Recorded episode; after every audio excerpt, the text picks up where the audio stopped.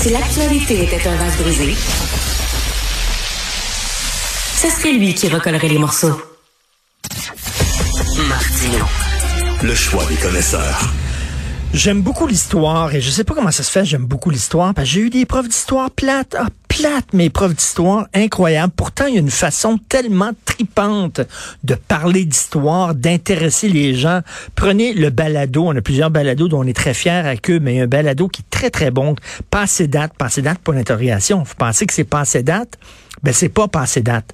Euh, donc c'est un balado sur l'histoire qui nous apprend l'histoire, qui nous parle d'histoire de façon euh, fascinante, comme si c'était présent. C'est rendu à sa troisième saison. Et là, bien le balado, l'équipe du balado euh, a couché d'un premier livre, passé date, la Nouvelle-France, écrit par Raymond Bédard, Martin Landry, René Hachim, en collaboration avec un historien amérindien, l'autochtone Méridic Sioui. On a un des auteurs qui est avec nous, Martin Landry historien, enseignant, producteur de contenu historique. Bonjour, Martin Landry. Salut. C'est le, c'est le, défi hein, des historiens, des, des pédagogues, c'est de rendre l'histoire vivante. Et c'est ce que vous essayez de faire avec le livre. C'est un défi euh, totalement, un, très grand défi. Puis c'est un, il faut constamment se renouveler.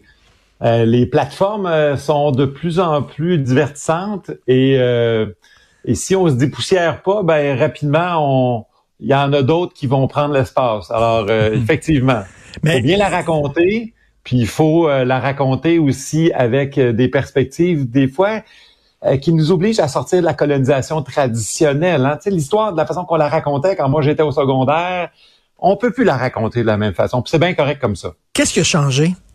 La façon de raconter l'histoire? La perspective. On avait une perspective extrêmement coloniale.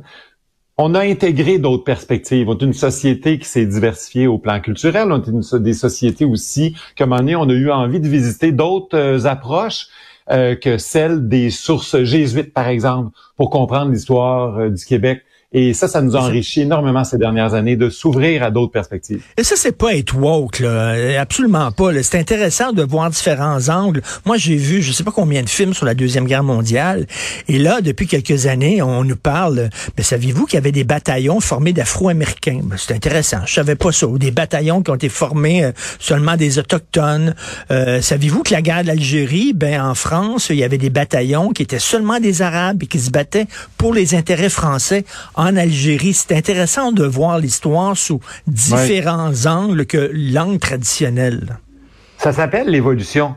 Parce que, tu sais, le premier livre d'histoire, je sais pas si tu as déjà lu ça, euh, Richard, le premier livre d'histoire du Québec, François-Xavier Garneau, quand il a écrit son livre, là, il y a 150 ans, moi puis toi, aujourd'hui, on lirait ça, on dirait ça n'a pas de maudit bon sens. Tu sais, c'est de l'endoctrinement, c'est de la valorisation, c'est de la, c'est de la, on veut créer un sentiment patriotique euh, à, tout prix. Il y a les méchants, il y a les gentils. À un mm. moment donné, on évolue dans l'histoire, puis il y a des nuances. Puis je vais te le dire, à la fin de la journée, là, il y a personne qui est parfait. Il y a personne qui, est blanc comme neige. Tout le monde a, son, a ses zones d'ombre. aujourd'hui, je pense qu'on raconte l'histoire en se disant justement ça. Ah. Voici, des réalités, voici des perspectives. On cherche pas à convaincre, à valoriser, à rendre le monde nationaliste. C'est pas ça qu'on fait. On veut raconter l'histoire. Puis tu sais, l'histoire, quand on prend les gens, quand, quand on a un langage soutenu, intelligent, un vocabulaire brillant pour raconter l'histoire, qu'on prend pas les gens pour des cons, mais qu'on a un langage accessible. C'est bien le fun. C'est ça qu'on fait. C'est ça qu'on a fait avec Passé Date. On, a dit, on va raconter l'histoire simplement. On va la raconter de façon très, très euh, accessible, comme je viens de le dire. Mais euh, mon Dieu, que tu vas finir cette histoire-là en disant j'ai pas vu le temps passer. Pendant 20 minutes, je t'ai raconté à travers mon balado l'histoire, puis tu t'es senti intelligent à la fin. j'ai pas eu besoin de sortir des grands mots pour te, te faire sentir nodo. Et là, c'est le premier livre euh, qui a été de, de, de, de votre gang, là, passé date. Et je peux te dire, là, oui, merci de le montrer. Et c'est une réussite, là, parce que tu, tu, regardes ça, il est stimulant, il est excitant. J'ai l'impression de regarder une vidéo quand je regarde ce livre-là. Tu sais, c'est pas un livre plat, il y a toutes sortes de d'images, d'illustrations, d'apartés, de capsules, de patentes, et, et euh, donc ça, ça capte l'attention tout de suite. Et, et, et, et je veux dire, euh, Martin, tu as dit une phrase très intéressante. On veut pas faire l'histoire pour rendre les gens nationalistes, par exemple. sais, ou alors faire l'histoire pour rendre les gens fédéralistes, tout ça. Mais tu sais, souvent, il y a une tentation chez les historiens euh, de faire de l'idéologie quand ils présentent l'histoire. Tu sais, moi, j'aime ça, regarde, présente l'histoire de façon neutre, puis moi, j'en tirerai mes propres conclusions. Je suis assez intelligent pour en tirer mes propres conclusions. Tu sais. Est-ce que tu trouves qu'il y, y, a ce danger-là, euh, Martin?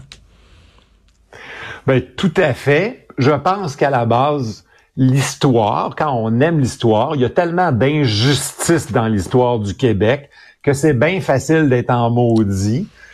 L'histoire peut conduire à des formes de nationalisme. Ben oui, c'est vrai.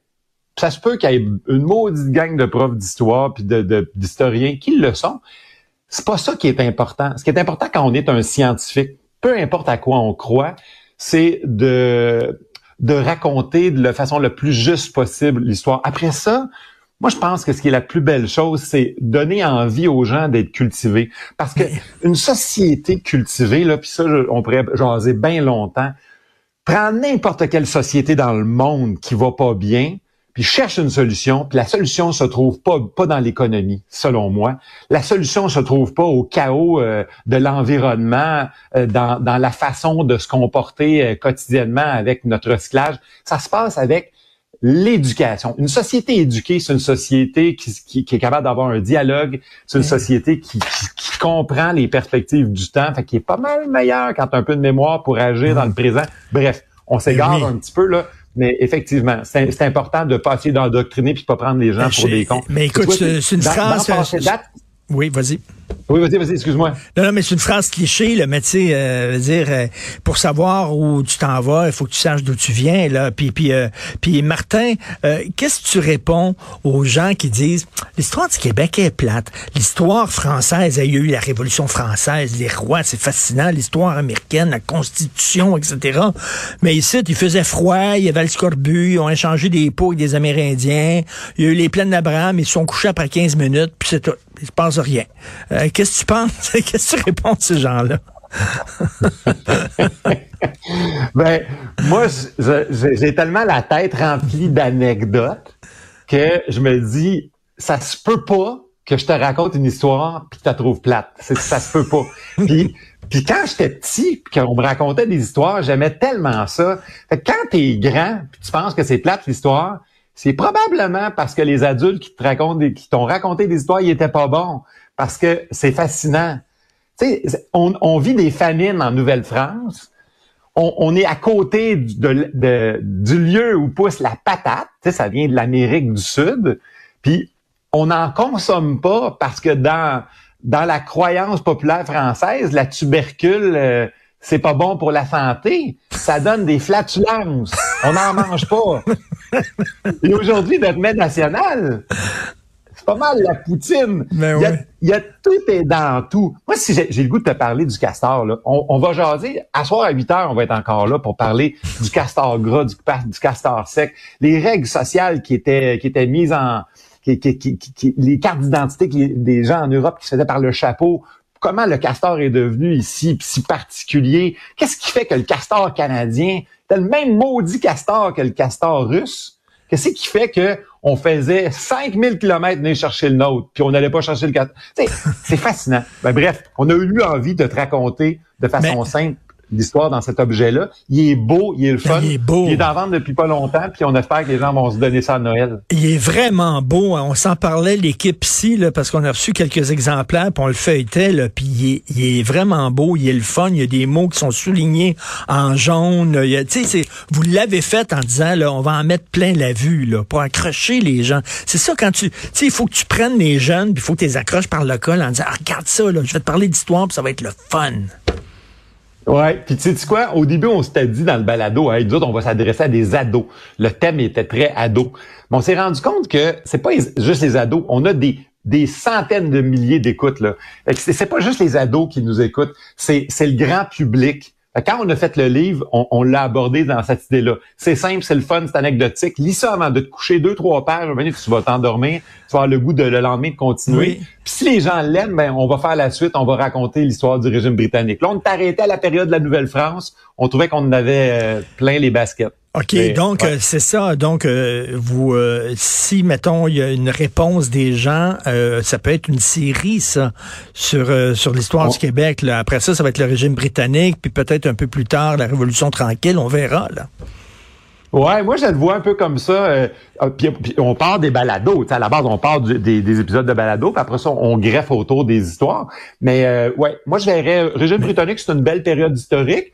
Puis après ça, euh, peut-être tu sais le segment, je te dirais, entre l'arrivée de la période 1840, l'acte d'union, là, quand on dessine le Canada, jusque dans les années peut-être la Première Guerre mondiale, là, avant qu'on s'affranchisse tant qu'on reste dans un impérialisme britannique encore très puissant, puis après ça, ben, je sais pas moi, après la Première Guerre mondiale, là, comment comment on est véritablement devenu des euh, des citoyens euh, à part entière, euh, euh, comment je dirais une nation. Oui. Ouais.